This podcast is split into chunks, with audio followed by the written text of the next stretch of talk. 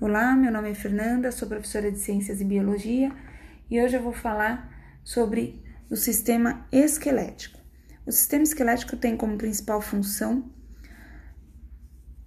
a sustentação do corpo, a movimentação e a locomoção, além da proteção de alguns órgãos internos. Ele é constituído por um tecido cartilaginoso e o tecido ósseo.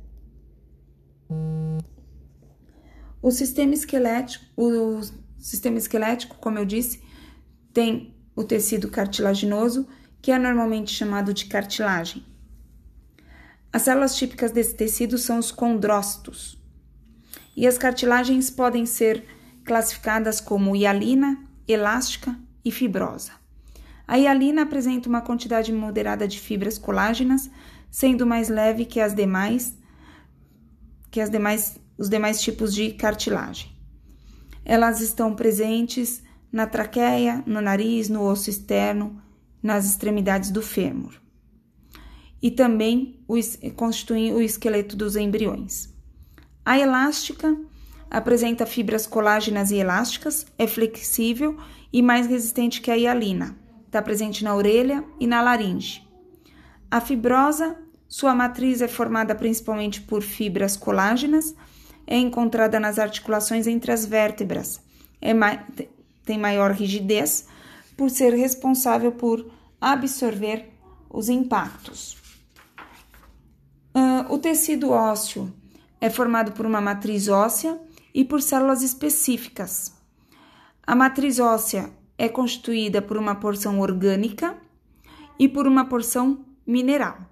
Ela é atravessada pelos canais de Havers, que contém os vasos sanguíneos responsáveis pela distribuição de oxigênio e nutrientes para a porção viva do osso. Um dos tipos celulares do osso, do tecido ósseo, é o osteócito. É uma célula com formato geralmente esférico e núcleo grande. A estrutura óssea tem três partes: as epífises, que são revestidas por cartilagens e são responsáveis pelo crescimento do osso em comprimento, a diáfise, que é a parte central do osso, que ela é responsável pelo crescimento do osso na sua largura, e o periósteo, que é responsável pela nutrição do osso, é uma fina membrana que reveste o osso. No interior do osso, ele é preenchido pela medula óssea vermelha e amarela.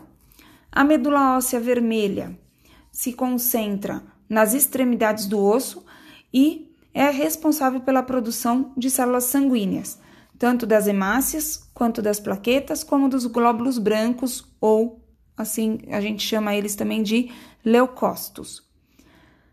A medula amarela, ela é ela se localiza num canal da diáfise na parte central do osso e a sua função é armazenar gordura.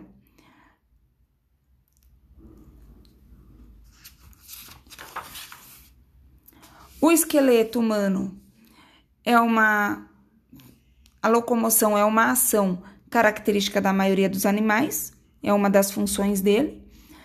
E para que ela ocorra é necessária a integração entre o sistema esquelético, muscular e nervoso. O sistema esquelético humano de um adulto possui 206 ossos, porém, quando nascemos, temos 300 ossos. Nascemos com mais ossos porque temos algumas membranas de tecido conjuntivo segmentadas, que durante o nosso desenvolvimento vão se unindo, vão se ossificando e se juntando. Então, o nosso corpo ele não absorve os ossos. Ele junta esses ossos, ele solda esses ossos. Por isso que diminuímos o número de ossos. O nosso esqueleto é dividido em dois tipos: axial e apendicular. O axial é o eixo de sustentação do nosso corpo e é formado pelo, pela caixa craniana, a caixa torácica e a coluna vertebral. E o apendicular ele é formado pelos nossos membros superiores e inferiores, mas também ele é formado pelos ossos que uh, sustentam e que dão movimento a esses membros. No caso, os membros superiores têm sustentação escá pela escápula e pela clavícula, os inferiores pela cintura pélvica, né? Uh, então, os membros superiores são a rádio, a una e o úmero e todos os ossos da nossa mão, carpo, metacarpo, né, as falanges. No membro inferior, fêmur, tíbia, fíbula, tarso, metatarso e falanges. Uh, o esqueleto humano tem 12 pares de costelas, sendo 7 costelas verdadeiras, 3 costelas falsas e 2 costelas flutuantes. A coluna vertebral possui 33 vértebras, sendo que as nove últimas estão unidas formando o sacro e o cóccix. Cada, cada vértebra tem um orifício em seu centro e o alinhamento vertebral cria um canal, e é nesse canal que se acomoda, se acomoda a medula espinal. Portanto, além de sustentar o eixo do corpo, a coluna vertebral também tem uma importante função em proteger a medula espinal. Com relação às articulações, elas são de extrema importância para a nossa movimentação. Então, mas elas têm uh, as cartilagens, né, que as protegem uh, contra atrito e desgaste, e também tem um líquido chamado líquido sinovial, que é um líquido viscoso, transparente, que age principalmente na lubrificação dessas articulações. Elas podem ser classificadas em imóveis, não permite nenhum tipo de movimento, semimóveis, movimentos limitados e móveis, movimentos amplos. Então, nas imóveis, nós temos como exemplo o crânio, com exceção da parte da mandíbula, que a gente tem a movimentação. Nós temos a semimóvel como exemplo a coluna, que só faz movimento para frente e para trás, de curvação, né, de curvatura.